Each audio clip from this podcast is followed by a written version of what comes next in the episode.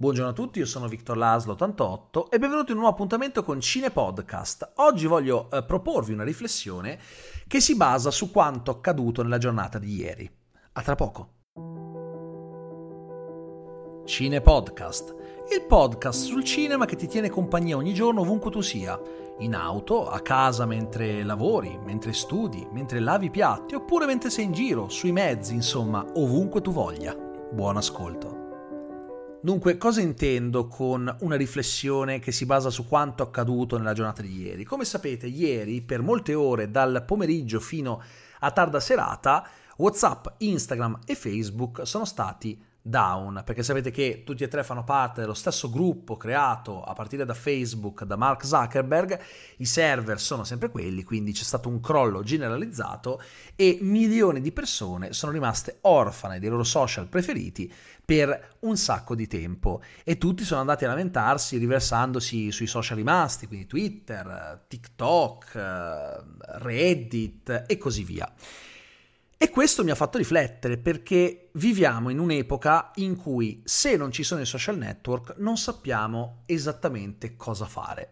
Perché noi dobbiamo riempire le giornate e quindi ci abbottiamo di contenuti su Instagram, su TikTok, su Twitter, su Reddit, eh, su Facebook, dove ormai sono rimasti solo gli over 40. Non è proprio così, ma non è neanche così vera questa affermazione rispetto alla realtà dei fatti.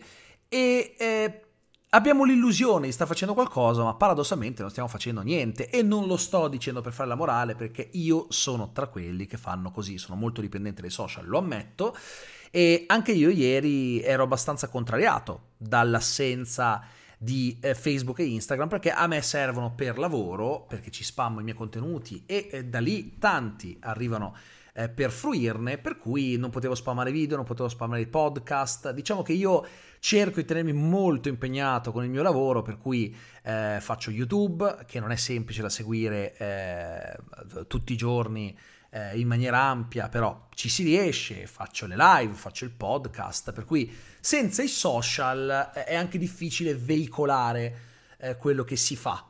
c'è una sorta di rapporto di simbiosi e eh, appunto in virtù di questo c'è una statistica che dimostra che negli ultimi anni, a causa probabilmente, probabilmente dei social network, il cui unico obiettivo è tenere le persone incollate alle piattaforme, la gente ha smesso o quasi di leggere. Io ancora cerco di eh, prendermi eh, del tempo per leggere eh, tutti i giorni qualcosa, ma non tutti lo fanno. E quindi voi, dire, voi vi chiederete, ma quindi cosa vuoi dire con questo, Victor? Ecco, cosa voglio dire?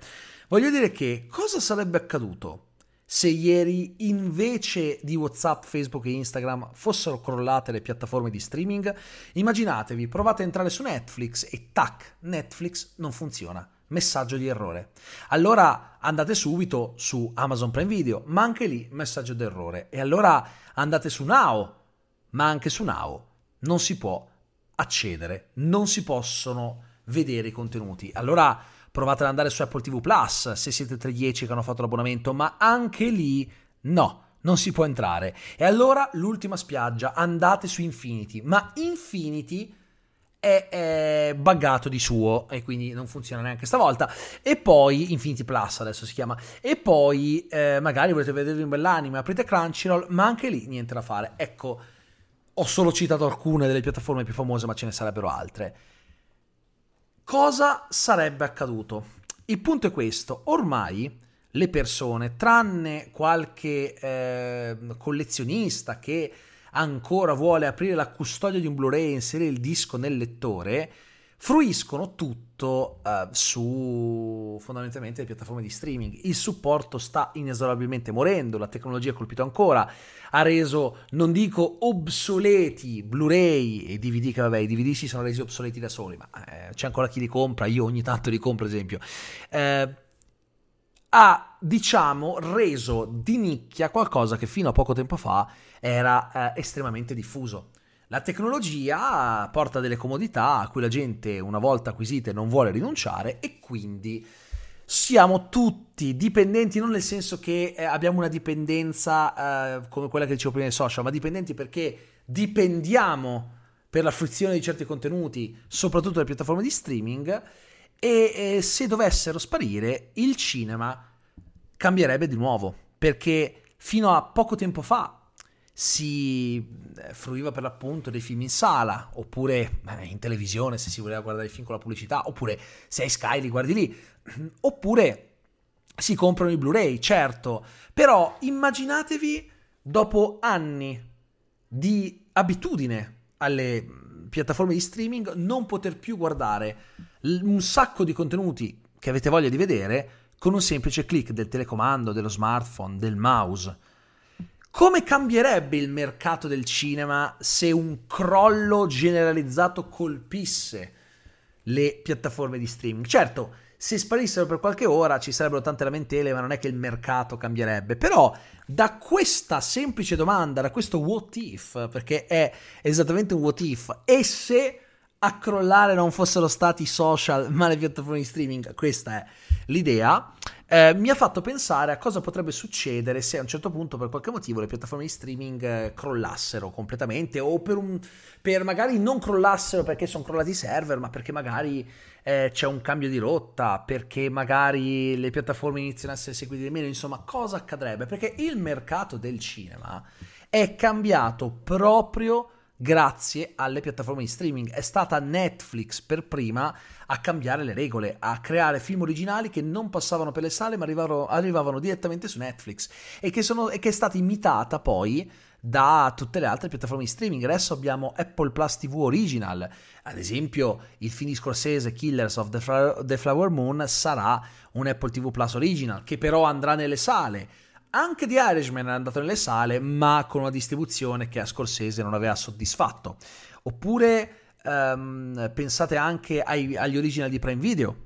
Insomma, ogni piattaforma ci tiene ad avere i propri film creati ad hoc per essere poi inseriti nel catalogo. Anche Disney Plus fa degli original, per ora sui film non è che si sia data alla pazza gioia, nel senso che non ci sono film eh, di eh, Disney Plus Original che non siano per ragazzi ad aver particolarmente eh, catturato il pubblico, al massimo ha messo dei filmoni, inteso come film per il grande pubblico, che potevano attirare l'attenzione sul eh, VIP, ma erano film che erano destinati alla sala. Luca è stato messo nel catalogo senza effettivamente eh, l'accesso VIP come anche il precedente film Pixar eh, Soul, ma non è che fossero stati creati per la piattaforma, hanno sfruttato la piattaforma per distribuirli lì compresi in abbonamento e poter fare soldi con gli eventuali abbonamenti che la gente avrebbe sottoscritto per poter vedere il tal filmone che sperava invece di guardare al cinema.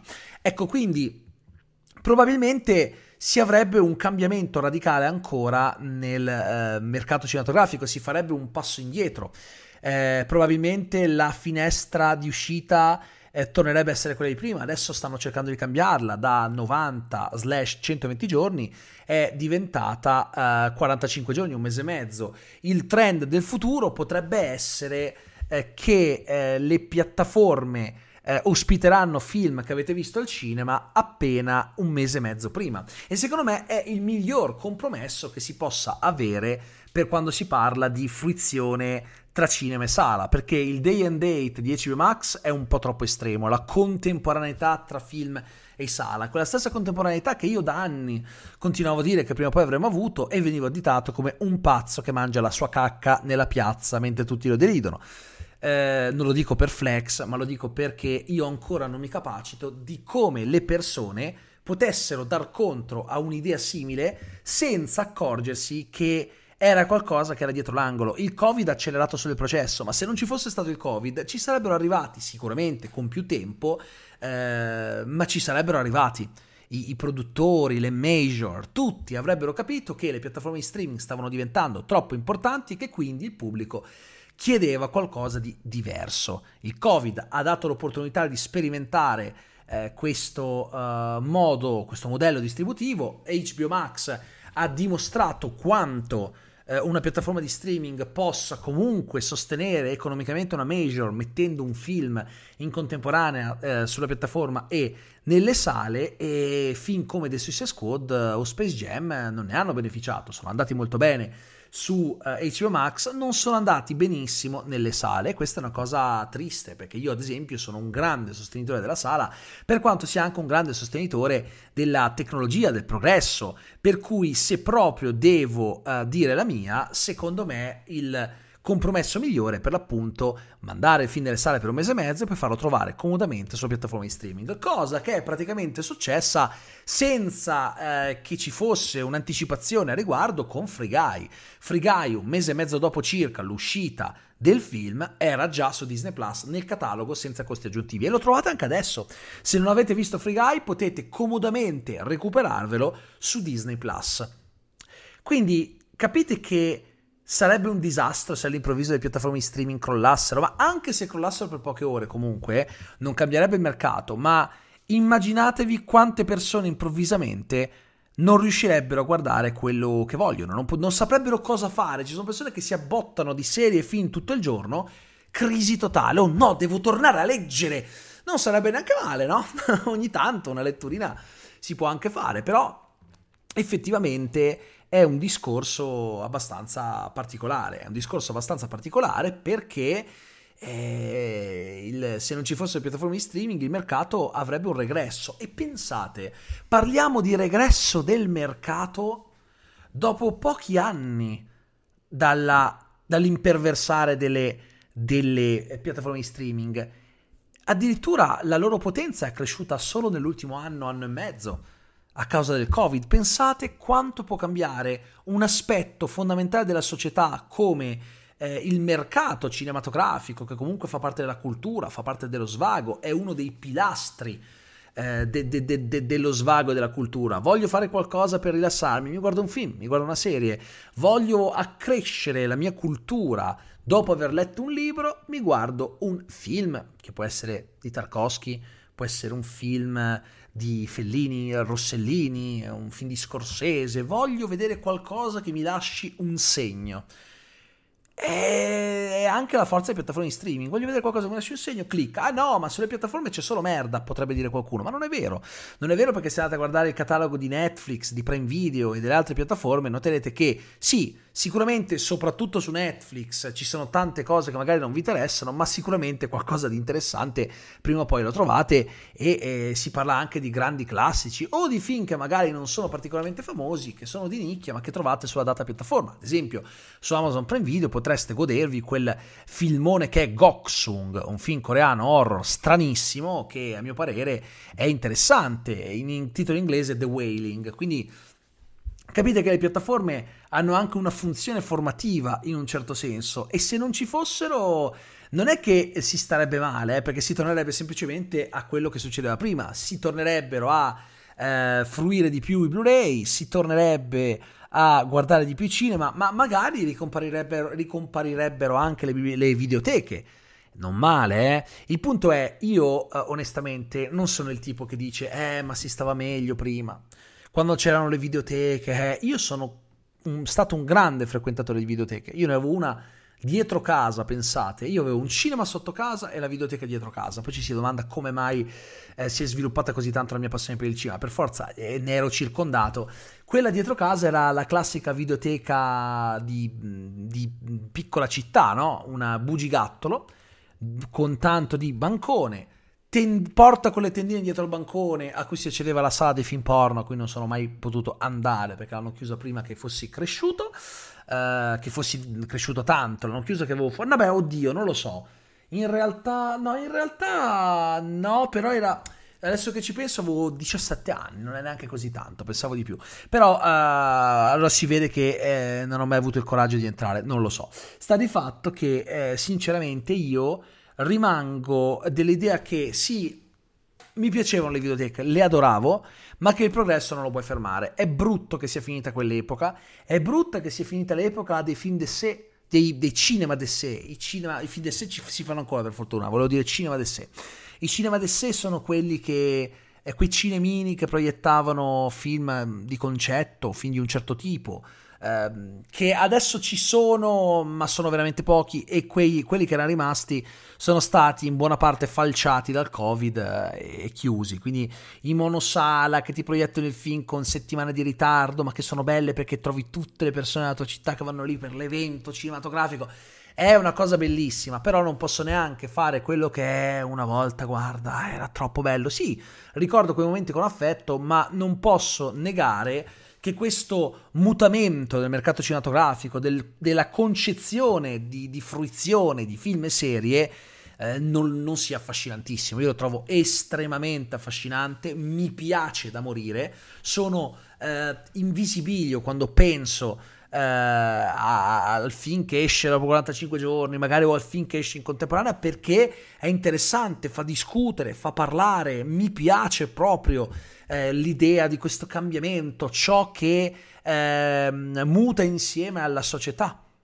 Quindi eh, sono legato al periodo in cui sono cresciuto dove tutto era diverso, ma non trovo neanche che viviamo in un'epoca schifosa.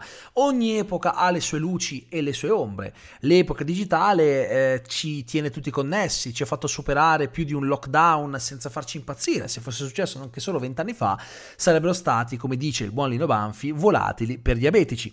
Non sarebbe stato semplice, ok? Eh, sarebbe stato decisamente più duro. Poi, per amor del cielo, le quarantene si fanno dall'alba dei tempi, si sono fatte nel Medioevo, ne, ne, nei secoli successivi, sono sopravvissuti a quelle quarantene, so, potevamo sopravvivere anche noi, però col fatto che eh, esiste il web abbiamo potuto guardarci film e serie nonostante i cinema fossero chiusi, potevamo parlare con amici, parenti e chi volevamo eh, anche senza eh, vedersi fisicamente, era tutto più strano, era tutto più fittizio e posticcio, ma potevamo farlo. Ecco, quindi è questo un, una, una, una, un cono di luce della nostra società. Dall'altra parte abbiamo persone, e mi ci metto in mezzo dipendenti dai social, sempre con gli schermi dello smartphone attaccati. Paradossalmente siamo tutti più connessi eppure scollati nei rapporti sociali, perché il web li ha resi strani, li ha resi lontani eppure continui, o forse per alcuni erano meglio quando erano discontinui, ma reali, concreti. Anche solo una telefonata fatta eh, di fretta perché non ho i gettoni, oppure perché il contascatti sta andando ess- poteva essere anche interessante, certo, però ragazzi, non si può neanche vivere nel passato, no? Non si può vivere nel passato. Tra l'altro Netflix ha così tanto, così tanto ehm, aumentato la mole dei contenuti che, come qualcuno mi ha fatto notare, eh, Netflix ha alzato i prezzi. Se avete l'abbonamento base da 7,99 non vi cambia nulla. Se avevate quello da 11,99 è scattato l'aumento l'altro giorno da 12,99, quello da 15,99 è aumentato di 2 euro 17,99. Ma come? 17,99 ma siete pazzi. Io personalmente se Netflix mi eh, chiedesse 25-30 euro glieli darei per via dei contenuti che sta producendo. Cioè io solo questa settimana mi sono visto Midnight Mass eh, Squid Game eh, Nessuno ne uscirà vivo L'uomo delle castagne eh, mi sono guardato The Guilty ed erano tutti prodotti che mi interessavano. Alcuni buoni altri un po' meno però caspita, nel giro di poco mi sono guardato dei contenutoni che mi hanno anche permesso di portare dei contenuti forti sul mio canale YouTube come per Squid Game e quindi non mi posso lamentare.